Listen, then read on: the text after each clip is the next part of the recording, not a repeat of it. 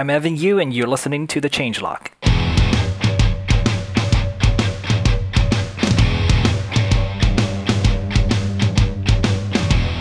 Welcome back, everyone. This is the Change Log, and I'm your host, Adam Stacoviak. This is episode 184, and on today's show, Jared and I are joined by Evan You talking about Vue.js. We had four awesome sponsors for this show CodeShip, Opbeat, Braintree, and also DigitalOcean. Our first sponsor is CodeShip. Got an awesome ebook out there totally for free. It's a 21 page deep dive into why containers and Docker are the future. This free ebook is about the rise of the container stack and why Docker and its ecosystem and community play such a big part in it. Now, when you download this ebook, you'll also get access to three other super secret ebooks. So go check this out: resources.codeship.com slash ebooks. I'll put the full URL in our show notes, so check that out. And now on to the show.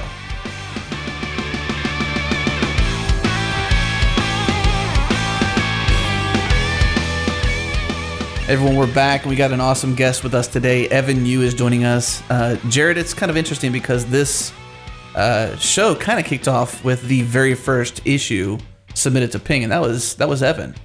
Right. Yeah. That was a long time ago, though. That was like forever ago, basically. So he's he's our very first ping. What'd he say?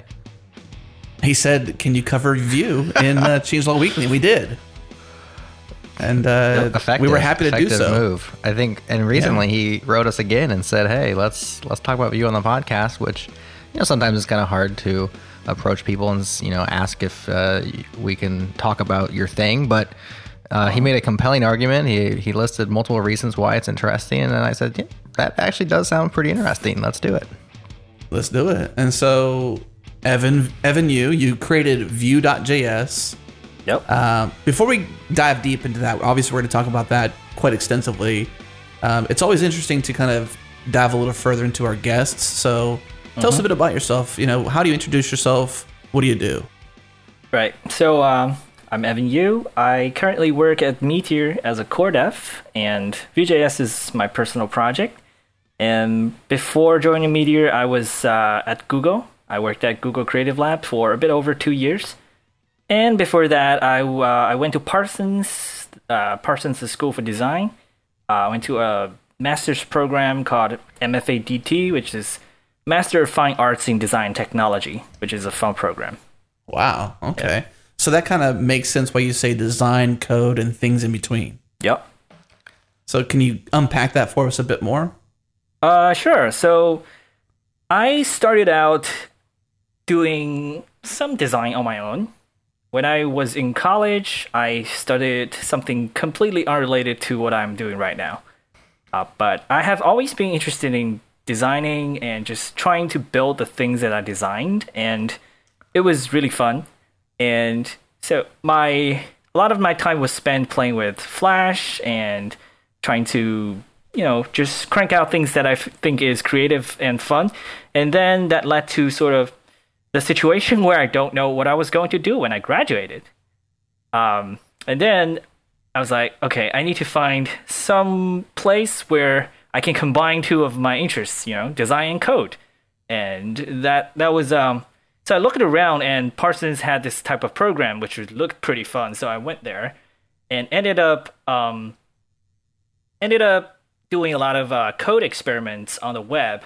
And then somehow uh, that got me got me the opportunity to work at Google Creative Lab, which was also pretty fun. Had a lot of crazy experimental stuff in there. Um, yeah, that's and and I started working on Vue when I was at Google Creative Lab, and that's gradually evolved into what it is today. But it started like more than two years ago. It was a really small experiment. Wow. then. Okay. So this is a a two year thing that you've been. I guess uh, that was two years ago when you started working at Google, Google Labs. Uh, that's almost two, uh, three years ago when I started. Uh, I started on Gotcha. Vue around two years ago. So Okay. yeah. Did any of your crazy experiments at Google Labs make it out into the wild? Um. So it, I kind of want to clarify. Like the place I worked at is called Google Creative Labs. It's like not the Google Ah, okay. X, right? So Google Labs is yet another thing which is no longer in existence. Right. Uh, Google X is this high tech like branch, and Google Creative Lab is more like um, uh, half marketing, half uh, UI prototyping. So we do a lot of uh, internal prototypes. Uh, we did the UX prototyping for Google Glass. We did a bunch of stuff for the Google iOS search app. We were also um, uh, we were one of the responsible party behind the Google the rebranding in 2015. That was a big deal too. That that rebranding this. So I mean, I think it went over well. Everybody likes it. Yeah, You know. it was uh, it was pretty interesting because uh, we actually had been pushing for it quite a while, but uh, it, it actually went out after I ha- have already left Creative Lab. So it was uh, it was pretty fun to see something you touched upon, you know, just going live after so long you almost forget about it. Why don't you take us further back, like before Vue, before Google? You know, how did you kind of get into what you're doing? Give us the backstory. Sure. So as I mentioned, I did a lot of uh, Flash when I was uh, still in high school, I believe. Um, I have always been just fascinated by those, you know, really flashy websites, uh, just fancy stuff, and I want to figure out how to make them. I believe my first web page was built with FrontPage. Uh, I I basically copied the markup from just a random website I saw and tried to mold it into what I wanted to look like. Uh, that was that was a fun experience, but at that time I have no idea what's underneath. Like I can't read the markup. I can't really read. I didn't. I didn't even know what those script tags did. Right, right. So, um, and later on, I started playing with Flash because uh, it just felt a bit more visual than than FrontPage, you know. And at that time, it was still using, I believe, ActionScript two or something. Uh, Okay. It was a really primitive scripting language. I, all the things I could do with it was just like play, pause, go to this frame, go to that frame um, doing small animations, and then Adobe released ActionScript 3, which was more like a real program programming language. So I had to uh, sort of step up the game and actually learn proper how to how to write code. Uh, but it was a it was nothing like a real like computer science background thing. It's more like I want to build something, so I had to learn how to do it process. So I mostly picked up all the programming stuff by myself. Gotta ask you because it's not often we have somebody who loves Flash or at least came from that. I guess we all kind of came from that era, but I, I can't say myself I've done a lot with it. But uh, if I say 2Advanced, what does that mean to you? Oh, yeah, I remember that studio. They have Right. all these crazy websites. Yeah, I think I I had a uh, one of their versions, like version two or something. Like I, I believe I I- I remember they built like multiple versions of their website. Every time it's like a completely different layout, different intro animations. Yeah, yeah, those those were crazy times. the art was so amazing, right? Like that's what always fascinated me about like what was Flash in that era was like there's a, a very particular font, you know, all these like pixel fonts and you know, and this this artistic style to it. Like it had a cool thing going for it. I kind of miss a little bit of that. What about you? I do. Yeah, uh, I think it's Especially 2Advanced style because they're the best. Like there's nobody better than them. Yeah, they're they're probably like one of a kind in doing this type of like flash based animations. I I believe I even have a um a copy of a source file of, of one of the one of their sites. It's basically reverse engineered or something so that I can look into it and like copy some of the tweens and some keyframes out of it to use it in my own projects. Yeah. Wow, that's crazy, man. So roots go back to Flash and even 2Advanced. That's really cool. I, I'm I'm impressed. I I don't know many people who know of them, and when you do, you know they love them because they're really the best Yeah. they've done. 2Advanced mean nothing to me, Adam. So I was I was starting to look at 2 Live Crew stuff once you said that. So I'm kind of off on a tangent over here. That that means more to me than 2Advanced. Although TooAdvanced.com right now is just like a completely black page. So maybe it's because I don't have Flash and they're still rocking it all. I mean, it's like seriously just complete blackness in in a modern. I don't doubt it. Yeah, I must have Flash installed. I don't know pop it why. in Chrome because that's just Safari, which Oh yeah, I'm in Chrome. So in Chrome it works fine. I'm not sure if they still wait. It's too advanced, right? the, the number two. Yeah, two Number two. advanced.com, like the number oh, two. Oh, yeah, these think guys are old school. It's still loading like up to 90, like with a counter on how much it's loaded. It's a completely Yep. flash website. Yeah, it's still pre Flash. Wow. That's amazing.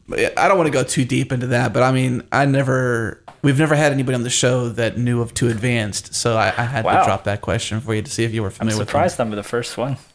Copyright 2011. So I'm wondering if they've moved on. They probably have moved on. Well, I think the web has moved on. I so think they you're right. to. Right, they're in the dust. So I guess we can move on as well to Vue, which is uh, kind of the onus for the conversation here. Um, Vue JS. Now that's V U E uh, for those listening, not V I E W, which is probably what you'd assume. Um, is a I'm not going to call it yet another uh, client side framework. I was going to make jokes about you know it's been a few weeks since we've had a JS framework on the show, Adam, but it actually has been longer. It's been Yeah. uh, all the way back to 160 in? June was ampersand, and then previous to that, Uh huh. if you count React, I guess, uh, which isn't, we know that's actually a view layer, um, 149. So you know, once every three or four months, usually, we bring up um, JavaScript front end tooling. And it's about time. So let's talk about Vue. It seems like it's kind of the silent assassin that I hadn't personally heard of, but is growing in popularity and seems to have quite a bit of merit. Um, you said you started it when you were at Google Creative Labs. Why did you uh, start it originally? Okay, so primary reason was I was looking for something that specifically good for what I was doing.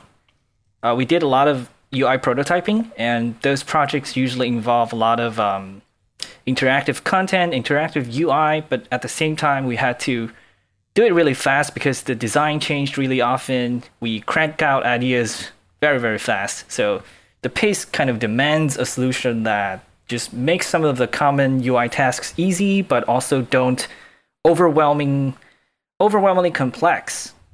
Right? Uh, we were using Angular for some of the projects, and we just felt um, I, I really like the data binding parts.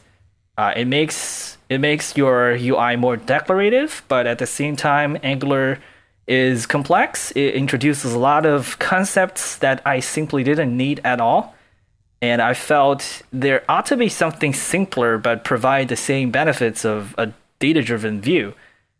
So, and also it was it was uh, partly also because I was curious on how Angular implemented it. It's it was somewhat a research project where I want to you know just dig into under the hood and see what is going on, how did they do it, and sort of figure out what I can do. Maybe I can build something like that too. Um, yeah, and so it's it's half experiment, half out of the you know the need to use something for for the projects I was working on. And if you had to describe it in a landscape of the current set of frameworks, so just throw out Angular, Ember, React with Redux, and such things, Aurelia, ampersand, um, which kind of is, you know, you can lay those out sort of in a continuum of like lightweight to heavyweight and like batteries included to more library based. Where would Vue fit into that landscape? Uh, it's probably closest to React in that aspect. So it's more like Vue.js Core is the V in the MV star system. Um, it's strictly just the view layer. Uh, it concerns itself with you you grab some state, you declare a view, and you render something onto the page. That's the job it does. Um, but but at the same time, uh, so so it started out as just a core library, and it intends to stay that way.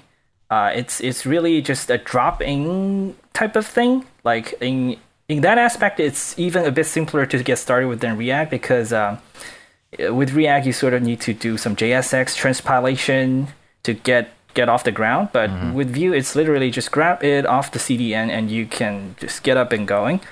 Um, and then when you reach a so so Vue core packs a bunch of things. First is data binding, then there is the component system, and it um, includes some uh, transition effect helper, uh, to make it easier to build dynamic stuff. Um, but but out of that, it doesn't really include routing. It doesn't include any sort of opinionated data layer. It doesn't concern itself with how you bundle or structure your app. Uh, it's um, it stays out of your way if you simply want to use it as a, as a view layer. But similar to the React ecosystem, there's you know there's React Router, there's Redux. So uh, Vue.js sort of provides you with uh, an optional vue-router. It has um, a set of opinionated build setup. If you use Browserify and Webpack, then you can use some transforms to to write your view components in a very web component like format, which in a single file sort of encapsulate this encapsulate the style, the template, and the script for your for your component. Mm-hmm. So it, it kind of grows out to a more opinionated framework like experience if you you are into that. But you can it's totally optional. So what's the what's the sweet spot? I mean, for you, would you when you're building something on Vue, you're using all the components? Are you using Vue just for the view layer? Um, how is it spe- supposed to be used?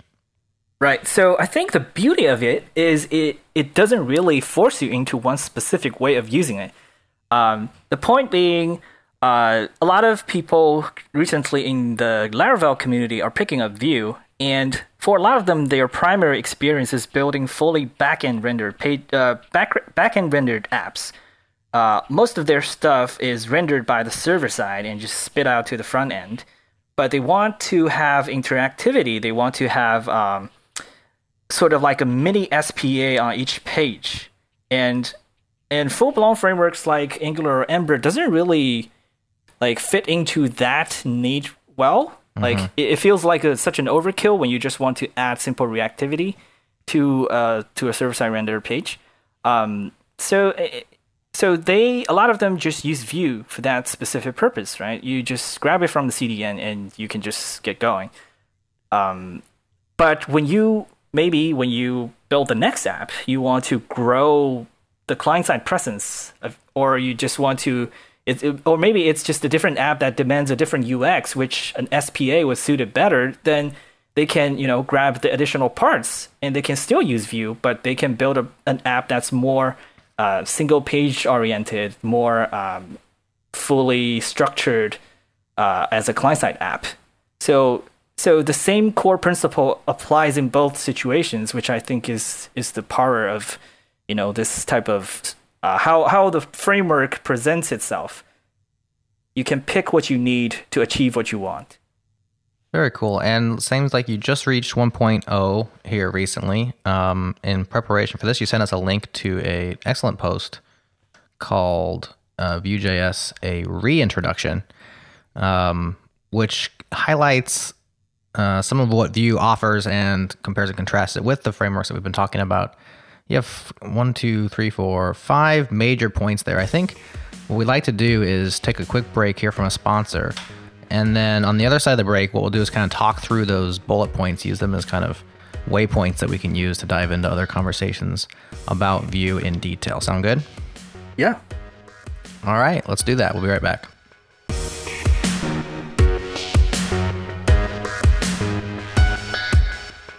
Guess what, everyone? Opbeat is announcing their Node.js beta right here, right now, exclusively to our listeners. Opbeat combines performance metrics, release tracking, and error logging into a single simple service. And with all of your data in the same place, they're able to do smart things with it and help you make wiser choices. Opbeat integrates with your code base through Git and makes monitoring and debugging your production apps much faster. It's free for an unlimited number of users, and until now has only been available for Django and Flask. But now they're launching a private beta for Node.js and sharing it with our listeners first. So go check it out and sign up for the beta. Head to opbeat.com slash changelog. That's O-P-B-E-A-T dot com slash changelog. All right, we are back speaking with Evan You about his awesome JS framework, Vue.js. Evan, you got five points here in this blog post, which we will definitely link up in the show notes. Um, point one is reactivity, in which you say that keeping the state and the view in sync is hard, or is it? you begin to describe the reactivity in Vue.js. Can you take us through that? Sure. Um, so reactivity in Vue.js is uh, one of the most unique things that I don't I haven't seen a similar implementation in any other framework, I believe. So the the core of it is Vue.js converts plain JavaScript objects uh, using some ES5 features called object defined property and makes all these properties reactive. So when you uh, when you retrieve a property or when you mutate a property, Vue.js knows under the hood, and so it, it's able to track the dependencies uh, and be able to um, reactively perform DOM manipulations for you. So let's say when you have a when you have an object with a property A and you use Vue.js's um, the the templating system to bind a uh, say a mustache tag to the property, and so once you do that, uh, the the view and your data is essentially linked. Uh, and when, whenever you change the data, the view just updates and it just becomes fully automatic. Um, so instead of instead of mutating some data and calling a re-render, uh, you just you just change the data. So there's no need to call re-render any anytime.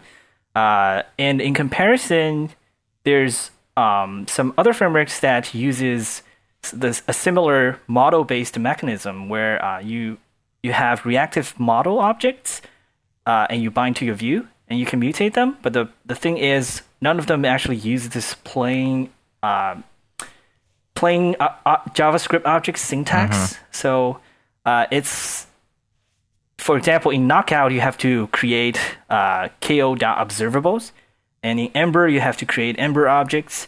Um, but right. in Vue, it's just uh, plain plain JavaScript objects. Like you can see, uh, you can do an Ajax call, you get some JSON, you parse it into plain objects, and you shove into a view instance, and the view updates.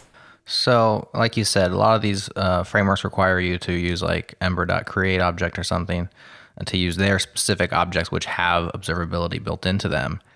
Right. Um, and you have to use getters and setters in certain ways in some cases.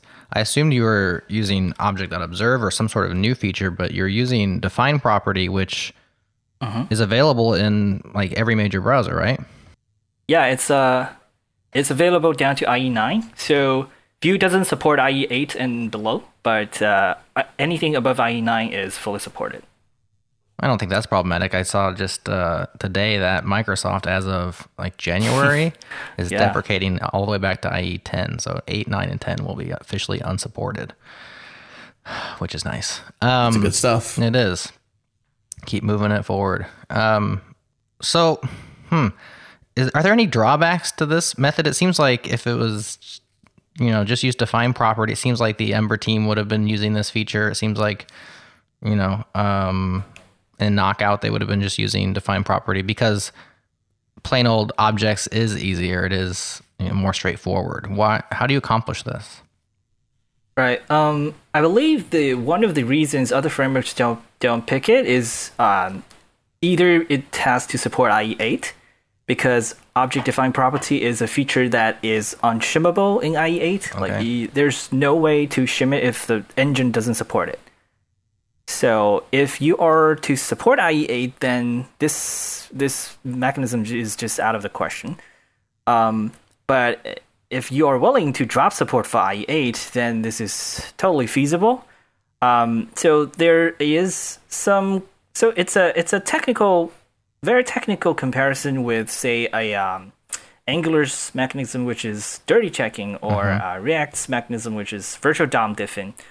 Um, I would categorize the two into the the pull based mechanisms and the push based mechanism. So all the um, like knockout or ember or vue are sort of in the in the push camp because when the change happens, uh, the reactive model will push the changes to the view to to automatically trigger or updates in the view.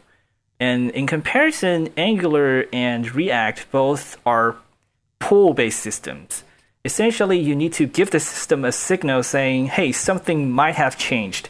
And now you need to Uh, so in Angular, you need to iterate over all the watchers to do the dirty checking, and in React, you render a new virtual DOM tree and diff it with the old one. But these things don't happen automatically. You sort of have to give the system a signal, and in Angular, it's um, it's somewhat baked into event handlers. So Angular does it for you, but when you are say in Angular one, when you are in a timeout, you have to manually uh, call scope digest or scope apply in order to like tell Angular something has changed. Right. And in React, you have to call set state. Uh, if you directly mutate your state, there's no way for React and Angular to know it has changed. The the comparison is that um, push-based mechanism have better runtime performance, but it has a slightly higher uh, initialization cost because you have to set up all the observation objects, the watchers, the dependency tracking. Like you have to do all of that at boot up.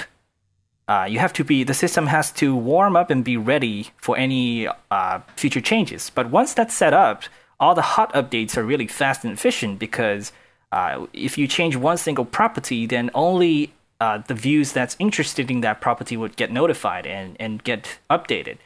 But in a pull-based system, because it's somewhat um, brute force, uh, obviously you, you, there's a lot of optimization in there. But the essence of it is we don't really know what has changed. We just know something has changed. So we have to, you know, either go through all the watchers or go through the whole virtual DOM tree to figure out what exactly has changed. So um, you do a lot of extra work when something has changed in order to to update the view. So let's say you have a huge app and you are changing only a small piece of state.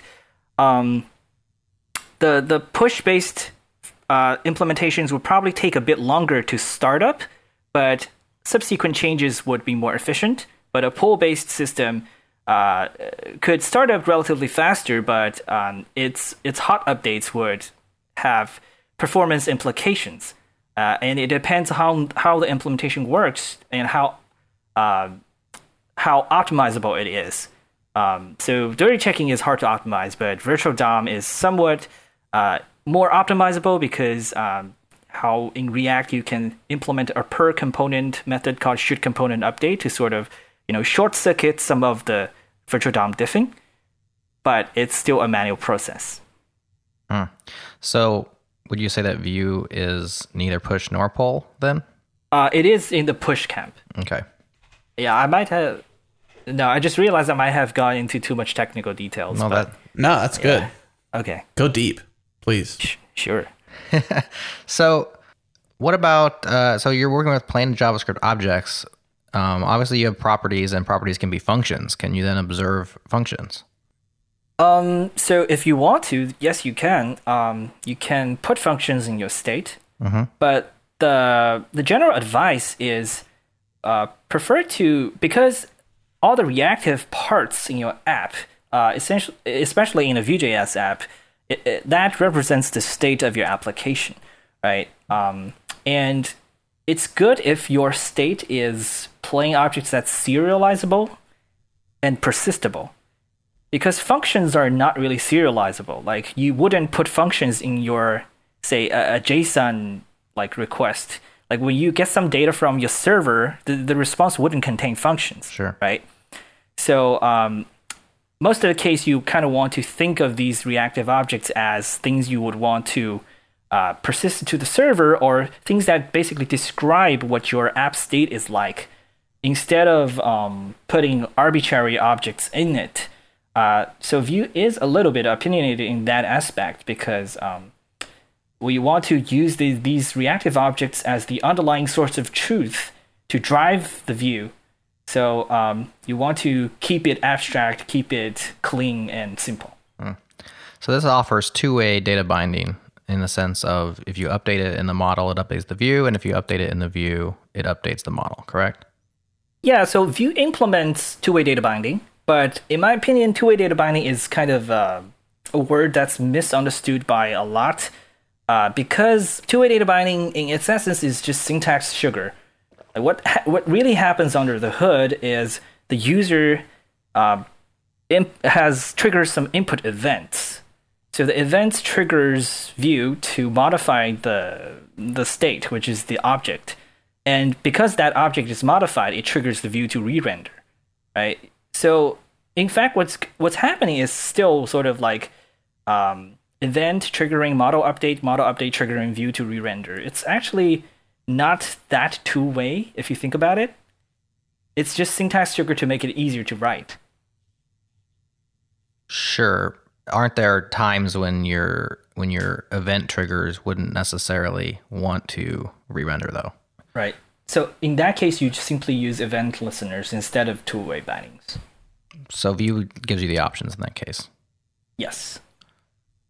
So two-way data binding, you know, I realize that you don't love the term, um, but people are used to that term. So with that particular aspect of Vue, you know, Ember famously had two-way data binding, this back and forth push and pull as a uh, kind of a flagship feature early on, and then they realized it's not actually always useful, and so let's allow people to turn it off and on.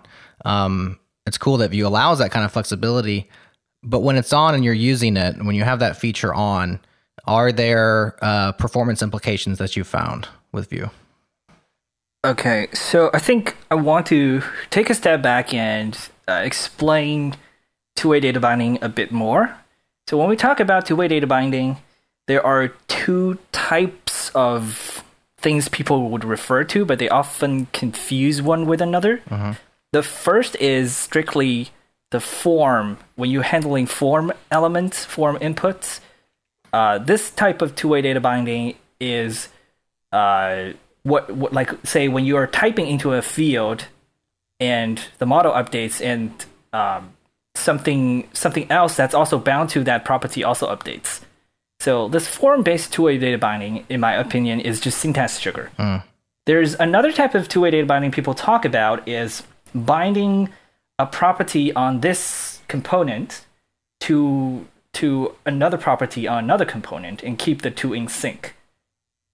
And this is the problematic one that a lot of people don't like Yeah. um, that's why React sort of you know talks about how the, the data flow should be one way. It should flow from a parent to a child, and that's actually what Vue is doing too. Uh, the default, uh, the way you pass data from a parent component to a child component in Vue is also using a, something called props, and it's also one way by default. And I think that's that's correct because um, a, a lot of these two-way data two-way binding between components uh, becomes hard to understand and reason about uh, in that uh, these two properties are not the same thing. They don't have the same identity, yet we try to pretend they have. And that's the source of the, the confusion here, I believe. So I think the better way to do it is uh, if the two properties should in fact be the same property, then they should uh, in reality be the be on be the real same property on the same object. And that object should be the source of truth and you have two components that observe the same object instead of two components each holding a copy of that property and try to keep them in sync does that make sense It does. It does very well. I think it tees up very well our next uh, bullet point on your list of um, things inside Vue, which is components. Maybe a little bit different than the component you just mentioned, or perhaps the same. Um, can you describe? I believe this is would be akin to uh, Angular's directives, or Ember. I guess they renamed theirs. They I think they were views at one point. Now they're components. All these terms. Uh, can you describe components in Vue.js? Sure. So I, I believe most of the major frameworks right now have converged on on components, right? Angular 2 is built around components. Ember is all about components now. React has started with components. Right. Um, so I think they more or less uh, have we have like the whole ecosystem have sort of agreed that like the component is a really good abstraction for building user interfaces. Um, and most of the UI can be represented as a as a tree of nested components, Yep. and uh, each component would have its own um, state, have its own view, uh, and should have some sort of logic encapsulated inside of it. Uh, and ideally, you want to build components that's self-contained and reusable. So when you build it and you want to use it elsewhere, um, it should be easy and straightforward to do so. Um, so I think that's what uh, a general de- definition of components, and each framework sort of tackles it in, in slightly different fashion. Uh, and a, a Vue, um, it, it's still pretty simple because um, when you when a lot of people first start with Vue, the only thing they know is they can create a Vue instance, right? A Vue instance is essentially an object that binds a, a raw data object to a piece of DOM. Right. So these type of instances, if you think about it, that's that's a component, right? If an instance can contain other instances, then we have the component tree we want. So that's exactly what Vue is doing. Um, you define a bunch of um, options. Um, you define a component by providing an, an, a bunch of options. For example, you can provide a template. You can provide a function that returns the initial state of that component, which is very similar to what React does. Um, and you can provide other options such as some methods that component might have. Um, and you can provide computed properties. Um, essentially, it's it's like a class, um, but not exactly a class, but so, something like that. So when you create a component in Vue, you call Vue.extend, then you pass in all the options, and you get a reusable constructor, constructor function. And you can use that to create components, but uh, it's imperative. So the recommended way is to register the component with a, a tag, an HTML tag, a custom element. So uh, that becomes very similar to how web components work. How um, you define reusable web components, you register them as custom elements, and then you can, you know, nest them, compose them any way you want. So the Vue component development experience is very similar to that. Um, but on top of that, Vue provides you uh, the mechanism necessary to t- communicate between the components. For example, you can uh, use the prop system to pass data from the parent to the child, and then uh, components are event emitters, so they can dispatch events. So a parent component can listen to the events on, on the child, so that the child can somewhat um, notify the parent that it, it needs to do something. So this this sort of event, like triggering parent actions using events, decouples uh, the the child and parent because the child is only responsible f- responsible for dispatching the event, and what exactly happens afterwards is up to the parent, and only the parent knows how to uh, mutate its own state in reaction to that event. Um, and then uh, Vue also implements something uh, that's very closely modeled after the web component spec. Um, there is a mechanism called slots, um, which is previously content. So they recently the the spec drafters uh, switched the content API to the slot API, and Vue implemented that uh, right before 1.0. Um, so this, what the slot API does is allow you to compose these custom elements. Uh, so when when you when you use a custom element and you put other custom elements inside of it, um, so that custom element because it has its own template, right? So what should we render? Um, we need to somehow find a way to weave uh, these um, runtime elements inside of it with its own template. So that's what slot does. It allows you to sort of uh, better compose these components at runtime. Um, it, it might be a, a bit hard to explain with words because the s- slot concept is uh, is somewhat hard to explain, I guess. But uh, but what it does is is make components more composable. That's all it Yeah. does, right? So we solve several issues. First is how do we pass data from parent to the child, and the second issue is how do children notify their parents something has changed uh, without directly coupled being directly coupled to the parent. Right. And the third question is how do we compose different components uh, at runtime? So, um, if we can solve these three questions, then we get a pretty good system where it allows us to, you know, build up more complex interfaces with these small building blocks. And uh, this is very similar to uh, what I believe what the web components people want us to be able to do eventually, and it's it's in fact I believe very similar to what Polymer is doing.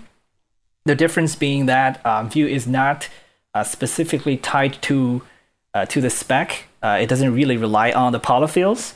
Um, so uh, so you don't need to worry about say does this browser support this feature? Do I need to ship the polyfill or not? Uh, and you don't need to worry about it having inferior uh, inferior performance on an older browser simply because it it doesn't support certain features. Well, once you have all those components uh, set up and they're decoupled but uh, nested and they're all ready to be used, mm-hmm. what developers like to do is you know share them with themselves and with their friends. So, right. Uh, looks like you got some of that built in as well with modularity. That'll be our next topic. We do take another sponsor break at this point. Sure. Um, but on the other side, we'll talk about modularity, animations, and stability. Be right back.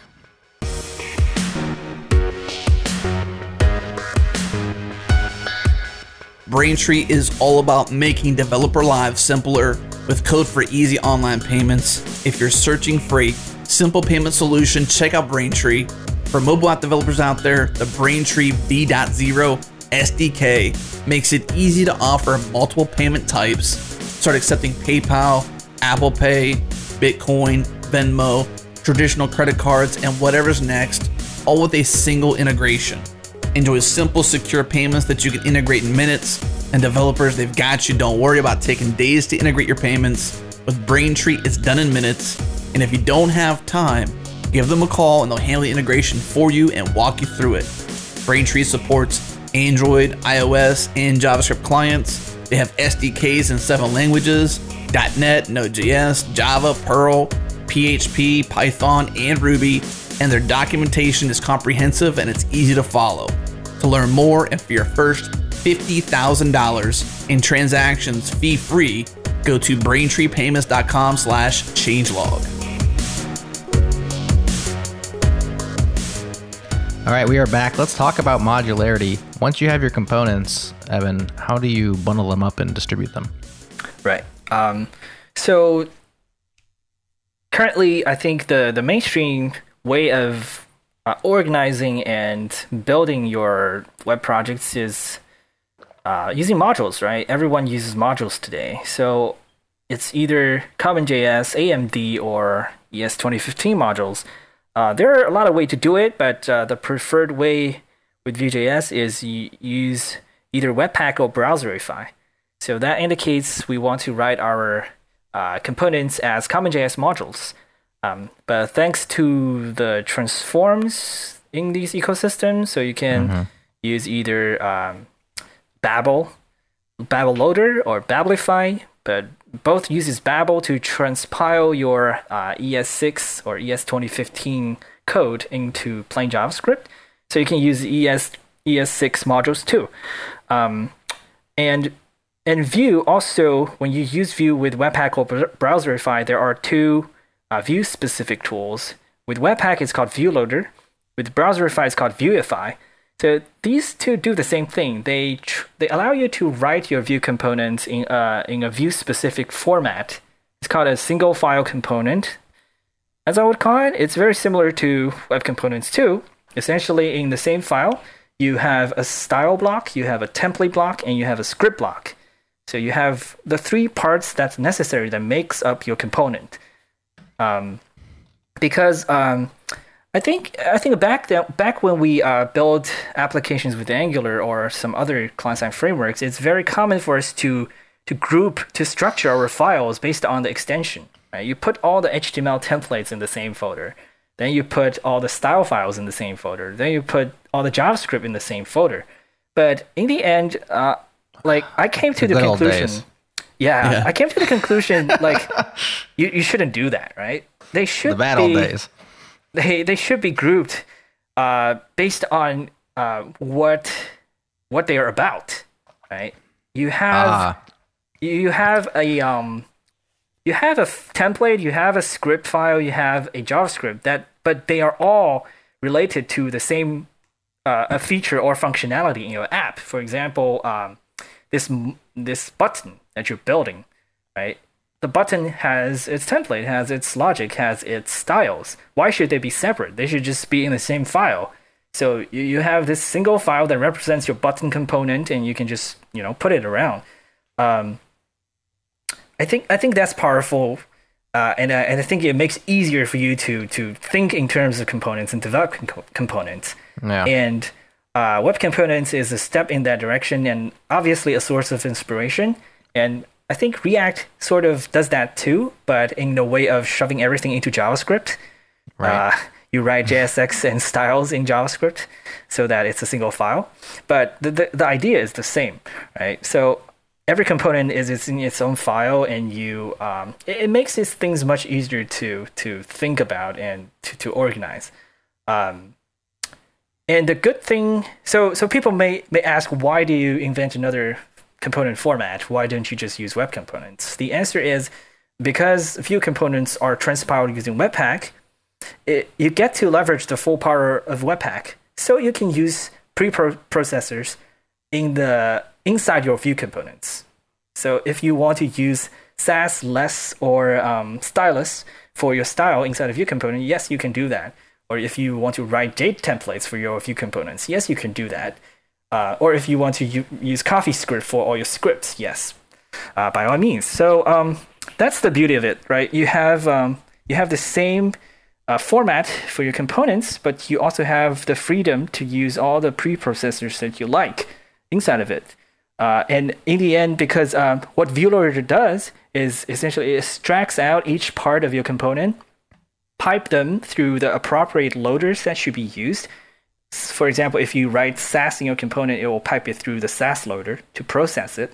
And eventually, it assembles all the parts back together into a CommonJS module that then these modules eventually gets bundled together to become your app. Um, and I think that makes it just um, so. So when you use Vue components, you don't have to throw away all the tooling that you're familiar with. Uh, you can you can leverage uh, all the community contributions in the Sass community or in or in the Less community, or you can uh, use the favorite language that you like. So you're still doing it the bad old ways, as Jared said, and, and it's uh, when you when you run Vue Loader, it's dumping it into a single file. It's kind of processing, as you said, through the Sass file, through different compilers. Are you still writing it the old way? Uh, no, like this all happens in memory. It's like um, the Webpack is responsible for doing that. It's all hidden to you. You don't need to worry about that at all. Uh, all you need to do is just author your components, and Webpack is responsible for assembling it together into a final bundle. Gotcha. And the these comments in the file is that what what allows the delimiter essentially to happen to to make that possible? Uh, those comments are totally optional.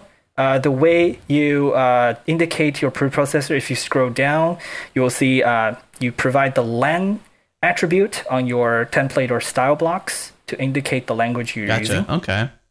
Yeah. Uh, yes, and in addition to that, uh, Vue doesn't really use Shadow DOM because it's uh, not a stable feature yet. But Vue provide a mechanism to simulate scoped styles.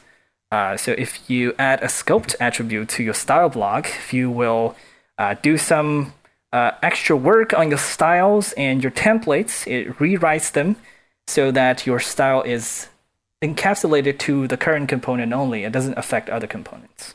You also mentioned syntax highlighting. Can you break down how I guess that's possible? I'm not seeing how I guess you have one single file with many different languages in it and it's still, you know, Right. Uh, that's that's really just providing a special Vue syntax highlighting file. Uh, I have uh, a Vue.tm language, which is the syntax highlighting uh, file that's format that's used by Sublime Text. But there are people who uh, have converted to use with Atom to gotcha. uh, other editors. So you're supporting the the one for Sublime Text that essentially a .vue file you can mix CSS, Sass, whatever you want to choose, JavaScript Yep. and HTML, Jade, whatever you choose for front end languages. You can do that with Vue and you maintain that yourself. exactly. Okay. Uh, uh, well, it actually allows. So when you use a syntax highlighting file, like you can actually just like declare, say, this block we should include the syntax for another language. I was just gonna ask you that. That's pretty awesome. Because otherwise, you're maintaining like six languages across Yeah. a single syntax. Yeah. That, that's how you do it in HTML, right? Like you can Right. embed JavaScript and CSS in HTML. Same thing. So uh, the in fact, the Vue syntax highlighting file is a modified version of the HTML syntax highlighting file. All it does is uh, detecting the special language attributes in order to pulling a different syntax rules for that block. Wow, that's that's interesting because you get to keep the tried and true syntax out there. You're not creating something new. Yeah, exactly. And then you're leaving an attribute to sort of toggle back and forth between languages. yeah. Jared, your favorite word is up next. Hot reloadable. What do you think? Yeah. Um, no comment on that. But go ahead and tell us about Hot Reloadable there, Evan. Sure. Um, yeah, so when you use uh, Webpack to build your Vue components, uh, you will notice that if you uh, boot up your Webpack dev server in hot mode, which enables the hot module replacement API, and then when you edit your Vue component, say you change the template or you change the style, the page doesn't reload. It just swaps whatever has changed onto the page. Um, so it, it even keeps the current state of your application. Um, it's um, so obviously this has to like goes back to React hot reloading that's popularized by uh, Dan Dan Abramov.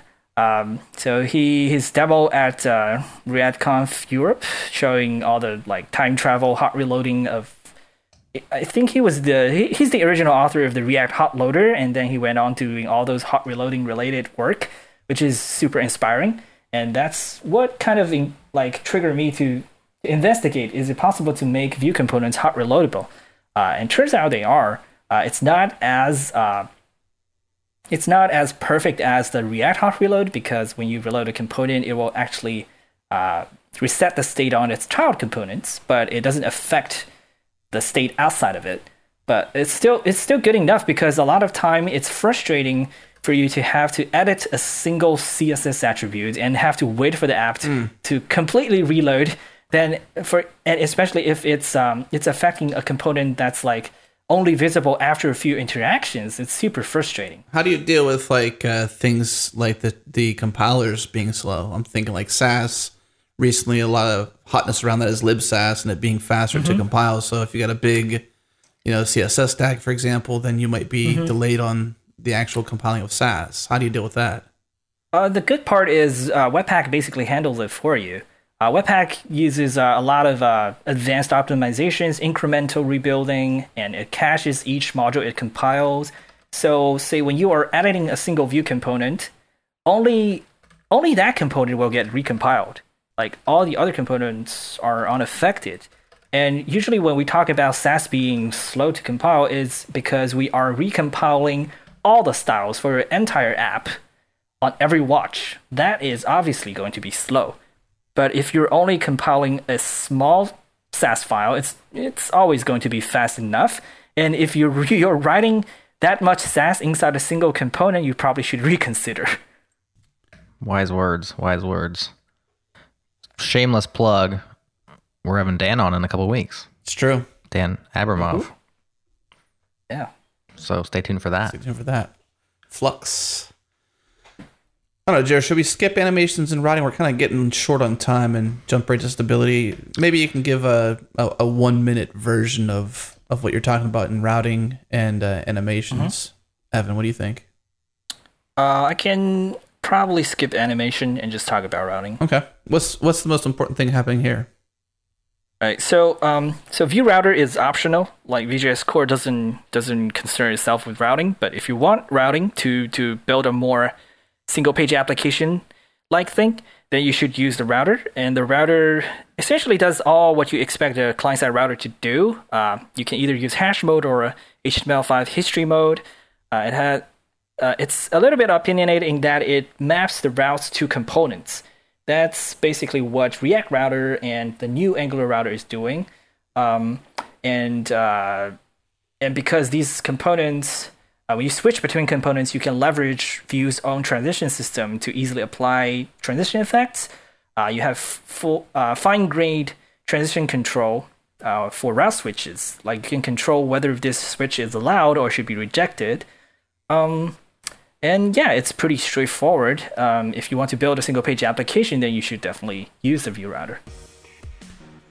So I think we should, uh, before we dive deep into stability, we'll take a quick break. We'll also do our closing questions, but we'll come back and talk about stability. So we'll be right back.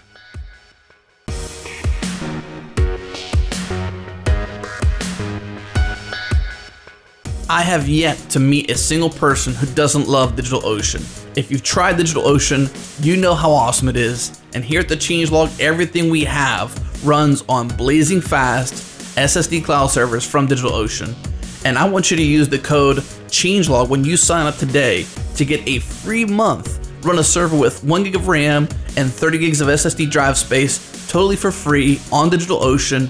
Use the code Changelog. Again, that code is changelog. Use that when you sign up for a new account. Head to digitalocean.com to sign up and tell them the changelog sent you.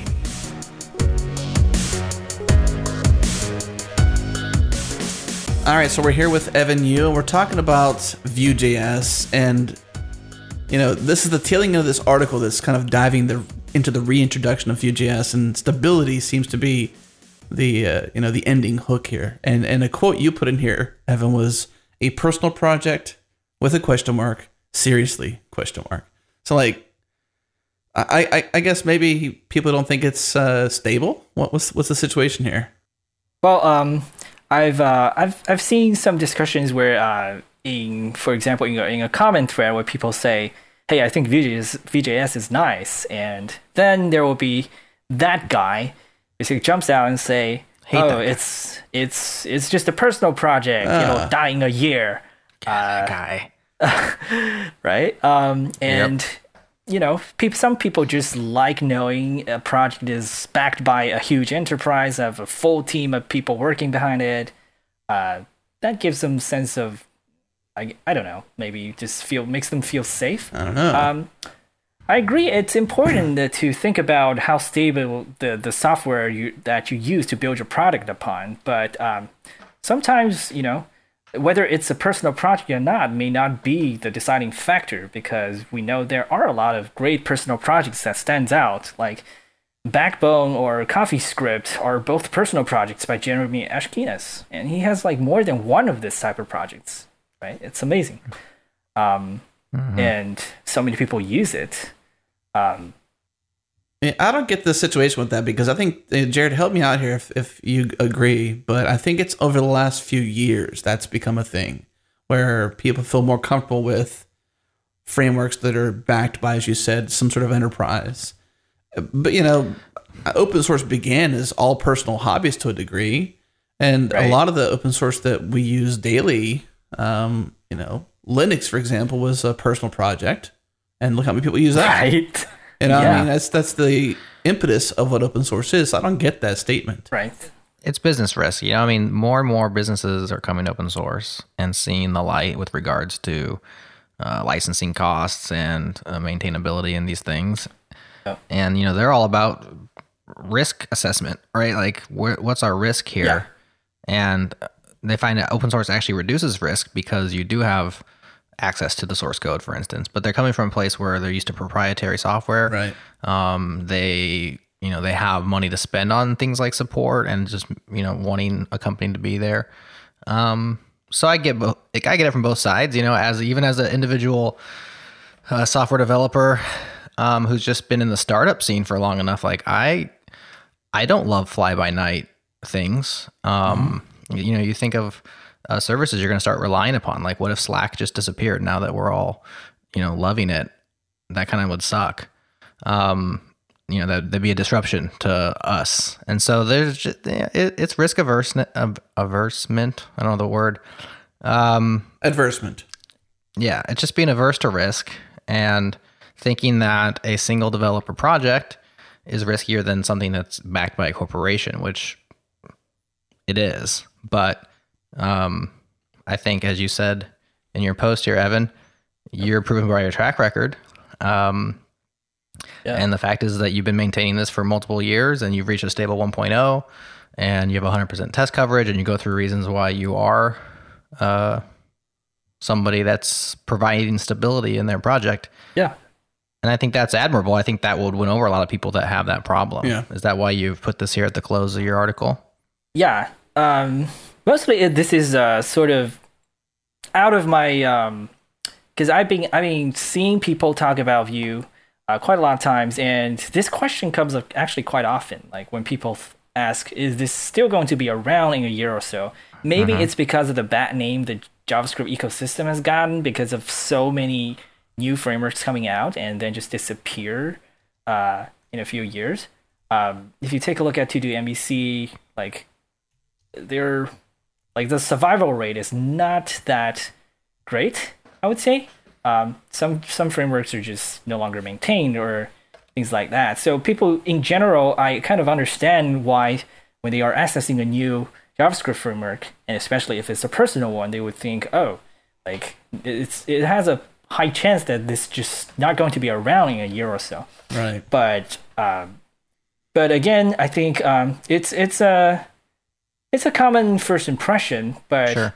uh, but when you really want to you know seriously evaluate a project, it's better to look at the the real numbers, right? Because everything is public. The the issues, the commits, you know, the um, everything that this this project's gone through is on GitHub. You can just go there. You can see how how many issues are there, how many bugs are open, uh, how fast are they op- uh, are they closed or fixed. Uh, there are statistics for that, um, and you can look at the commit commit log to see how often this this how active this project is. You can um, you can look at the tests, see if it's robust, see if it uh, see the see the source code, and see if the author cares about the quality of their projects. Right, like these are real like useful information for you to to decide whether this this project is reliable, and rather than you know resort to um, this is backed by a by an enterprise, right? Uh, you know, people sort of bet on that, uh, bet on Angular one because of that, but you, know, you see what happened, Right. That's a good point there. So. Is it? You made me think of something, Evan. Is there any sort of tool that you know of that you can point at a repo and say, you know, a, a bug issue is opened and closed this quickly with a resolution? Yes, there is a site called uh, issuestats.com, I believe. Um, it's it's a site where you just type in the repo name, it'll analyze the uh, how fast uh, issues and pull requests are merged or closed for that specific repo, and I even have a badge on the on the Vue.js README. Um, so if you go to yeah, it's called issuestats.com. Um, This is interesting. There it is. yeah, Did you know about this, you Jared? can- is this new to you? This is this is news to me. Very, very cool. Brand new, right here. Wow. Thanks, Evan. No problem. Yeah, uh, I actually learned about this uh, a while ago. I think because Babel. Babel also used this, and uh, Sebastian, Babel's author, is very meticulous in closing issues, and I, I admire him for that. Wow. Mhm. So, I mean, you'd mentioned Angular, obviously, Google, and look where that turned out. Not that it's in a super bad way, but you know, it's it's had some it's had some hurdles. Long story short, um, with Vue, obviously, you can point issues or issue stats at this and get some good results back at test coverage, issues closure time, uh, issue closing time, and then also the fact there's no open issues that have re- reproducible bugs and that's something to sort of tout, I guess, if you're if you're into that. I think it's also worth mentioning. I think probably, you know, I think we all know this, and I think many of our listeners know this. But when it comes to like, you know, is this a personal project? Will this be around, you know, years from now? Is that you, you're adopting somebody else's software when you're using open source, right? And that doesn't completely free you of the responsibility of like ever writing any code Doing or something. maintaining things yourselves or you know that's the beauty uh, i'm not sure what your licensing is probably pretty liberally open source evan what's your license Uh, it's MIT. it's mit so as liberal as you can get right um, do whatever you want with it you know here's the copyright and i can't remember what else that's about all mit says uh, you can't sue us for anything you have all the source code of a stable thing right and you're a software developer or you're a company that writes software or, or you know just you can also help out Yeah. so you know if That's a great Ev- point. if Evan totally is like, I'm done with Vue, I'm sick of it. I'm gonna start this other new thing. As software developers do tend to, you know, want to chase the new shiny. Like somebody else can just te- step in and take it over and run it from there. Or if he's doing it in a way you don't like to, you know, that's what the fork button's for. So Right. I think it is risk averse, but it's also perhaps a, a little bit of laziness or something. Just gonna put it out there. Put that out there. Somebody, I, I wish I'd have researched this before I opened my mouth, but uh, hopefully I can type fast or click fast, one of the two. Somebody just tweeted recently, um, either to us or something like that. They recently listened to this show and they were like, after listening to this, I can't believe that something about how we build stuff, build businesses on top of open source. I'm going to find the tweet and put it in the show notes, and it, that's a good paraphrase. Actually, right here it is. It's Nicholas Young listening to the Changelog's latest episode on Metabase and realizing I couldn't build businesses without open source. And I think, Jared, to your point of laziness is that, or laziness is that, um, you know, businesses are actually out there, obviously, to create revenue and, and do good things for the world. But at the same time, you have a responsibility to give back and not just freeload. You know, and, and he's right. Today, you probably couldn't build a, a single business without leveraging some piece of open source. Mm-hmm. And that doesn't mean just, you know, stand on Evan's shoulders and, and uh, you know, enjoy it. You know, sometimes you gotta get down and carry him a little bit. Right. Good Good points. points. Good points. Well, there you That go. being said, you, you do have stability. That's that's it, you've proven that. And um, just for the record, are you are you gonna give up on Vue here uh, after the call's over, or are you gonna keep working on it? I guess the latter. All right, that sounds good.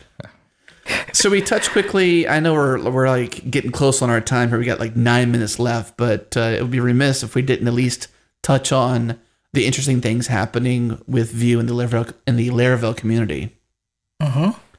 Yeah, so just a couple of points that you made that uh, you know we'd like to highlight is that um, Laravel has been picking up Vue at a very fast pace. Uh, it's got you know I think over nine thousand stars on GitHub, so you're definitely getting some traction there. And you were recently on Hacker News, and you got actually nice things said about Vue on Hacker News. Um, so what's your secret? Um, but for instance, wow, the docs look great for being 99% a one man job. This is incredible. I'm very impressed. If I was an employer, I would hire you. There you go. So, got some good things going for you. Uh, so what's the question? Like, what's the secret? Yeah, what's the secret to yeah getting good comments on Hacker News? That's a, that's a an aside, more or less. That's probably a much harder question than I expected. um, I don't know. Uh, I guess it's it's uh it's very specifically tied to Vue because um it's been my baby, so I, you know, I care about it and I kind of want to you know just make it make it as uh as good as as as presentable as possible. Like the the point being, um, I have a project that people use and people like, so um, that's really great, right? Like I I get a lot of thanks from people say, hey, like thank you for making this great project. So uh, that's that really makes me happy, and that kind of keeps keeps me motivated in you know keep working on Vue, uh, making it better. Uh, writing better docs so people can you know have an easier time working with it i think th- all of these sort of uh, um sort of ends up showing like it's it's a project built with um with care for its users i guess so Mhm. um if you I guess a, a lot of times some people build really cool projects but um but they sort of just you know treat it as a um, as a one time thing. They think, oh, okay, this is a cool project, I'll share it, but they they don't really plan on you know uh, doing long term investment into it, or like they they're um or they just simply don't think they want to you know go that far to to make it something that um, that would attract more people or maybe they just don't care but i do care. So i am willing to you know write the docs make the docs look beautiful or um, provide examples help people out just to make sure people can pick it up and get productive. I think enabling a lot of uh, people who've hated front end uh, work before to to find it enjoyable, I think that's that's just great. Yeah. Let's take a very specific example of your documentation. You know, we all love to code, but we don't all love to write docs. It's boring. It's hard work. It's it's difficult to do well. Mm-hmm. Um, it's easy to get wrong. It's hard to write as if you're you don't have the intimate knowledge that you have. You know what I'm saying? So, yep. you know, the first thing this person says, anonymous Hacker News user, is, "Wow, the documentation looks great." Um, so, like you said, you put a lot of thought into it. You put a lot of care into your documentation. Can you give some like uh, some hard examples of like things that you did with your documentation that you think it really paid off, like it was worth your effort, so that other people could perhaps put that kind of care into their projects? So before that, um, before 1.0, the old docs is um, kind of accumulated over all the process from like back uh, back in the days of the initial release all the way up to 0.12 um, so before the 1.0 release, I did a complete rewrite of the docs. Um, basically rewriting the whole guide.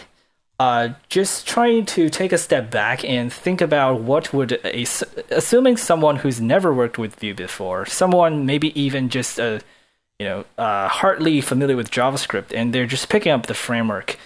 Um, what would they have to go through to be able to build something with it? I think that's the most important thing. I think a lot of uh, technical documentation, uh, not essentially failing, but like they, they don't really recognize the fact that um, a lot of users start reading the documentation without all the context and information you have as the author of the library. So you have to sort of kind of like when you're designing a product, you have to put yourself in the position of, of the user in order to uh, to write a doc that makes sense for them. Um, so I also really value what people like make when, when people make suggestions. Hey, like this part is confusing. Maybe you should add an example here or there. Uh, I really like that type of feedback because it helps me to you know the next new user who who read the doc will would don't have to deal with that confusion. Uh, so I always take those suggestions really seriously and just put them into the doc. Um, other than that, so care basically. Yeah, care about what like you're doing. put yourself in the yeah put yourself in the position of uh, someone who's never used your library before, and don't assume that they know this or that, like all these advanced concepts. Like try Yeah, to right. ex- explain things and make sure like I guess it's easier to overlook sometimes when you assume they are they're already familiar with one thing, so you just jump right ahead into something that builds upon that concept. It, then your doc quickly becomes harder to follow. Yeah. I think one thing you've done that's really awesome is your examples. Um, so just for that initial, like before I even get to the API documentation, I'm usually looking at examples. Like what can I do and how hard is it to accomplish a few things? And you have a nice page where there's about 10 or so examples on the left hand side and they're uh, of varying difficulties and complexity. It starts off with like, you know, a little uh, tree view here. You have a markdown editor, which is surprisingly brief uh, to implement. And then you all the way down to like your TodoMVC example um, and a Hacker News clone. And then on the right hand side, you have basically an embedded JSFiddle, which is showing you here's the HTML you got to use, here's the JavaScript, here's the CSS. And it's just a nice way to provide um, an obvious and outright example of like, what do I got to do to accomplish this thing? And that helps me decide like, okay, I, do I do I or do I not want to spend the time to, to dig into the API documentation? I think uh, that was really impressive to me, and I think probably is something that is worth emulating. Yeah, uh, I had um, when I first released Vue.js, uh, that was in February 2014. Um, I had a blog post talking about the first work, the first week of launching it, and uh, from the Google Analytics, uh, I think over half of the traffic landing on the site directly went to the examples after landing on the homepage. So yeah, I think that sort of echoes what you just said. How common is it, Jared, that you know of? I mean, I never really paid much. I mean, I guess I pay attention to it, but how often is an examples navigation item at, at the top level? Is it always there for most projects like this? Were you surprised that it was there? I mean, Um, no, not that there was an examples section, but I was surprised at when you get there, it's a single page. that's very easily you know exactly what you're looking at. Usually examples are kind of like long, and, Right. I don't know, just it's just put together in a way that's like outright and obvious, which I think stands out. And you know, it's nice when you're working with JavaScript, for instance, where you know it's all web technologies. So yes, you can just embed everything that you need to right here into the same page, and then show how it renders, which is awesome. Right. So you know he's making good use of JSFiddle. Some projects don't have that um, advantage, but people have started to get more creative. I know animated GIFs are becoming more useful as people showing like here's how my command line tool works, Right. um, and those are great for little you know getting people to see the payoff of why would I invest time into using this thing right away. yeah. I think a good example is uh, it's hard to explain hot reloading without a GIF. There, there you go. Some would say that's true. Some would say. Well, all right, Evan. Well, it's uh, it's time to close out the show. I know we've been uh, certainly enjoying this conversation with you, um, Thanks. but we we can't close the show without asking you who your your programming hero is. Okay, so um, yeah, there are there are many of them. Like at different stages of like when you program, I think you would have different heroes along the way, right? Um, 2Advanced might be an old school one. yeah, definitely. 2Advanced was definitely one of them. Um, and then when I was at Parsons, uh, Zach Lieberman was someone I looked to looked looked up to a lot. Uh, in case people don't know, Zach is uh, the author of openFrameworks. Uh, it's a C++, C++ based creative coding framework. Uh, tons of crazy artwork produced with purely code uh, made with that framework. Uh, so if you're into creative arts with uh, combined with computer science, something you should check out. Um, and then when I first stepped into JavaScript, all that, um, uh, the people at Data Arts team, Google Data Arts team, Aaron Koblin, uh, is probably uh, another uh, big hero of mine. Uh, he was he was the team lead of the the Data Arts team. They did a lot of Chrome experiments when when Flash was dying. It was it was them showing people, hey, HTML5 can be capable of fancy stuff too.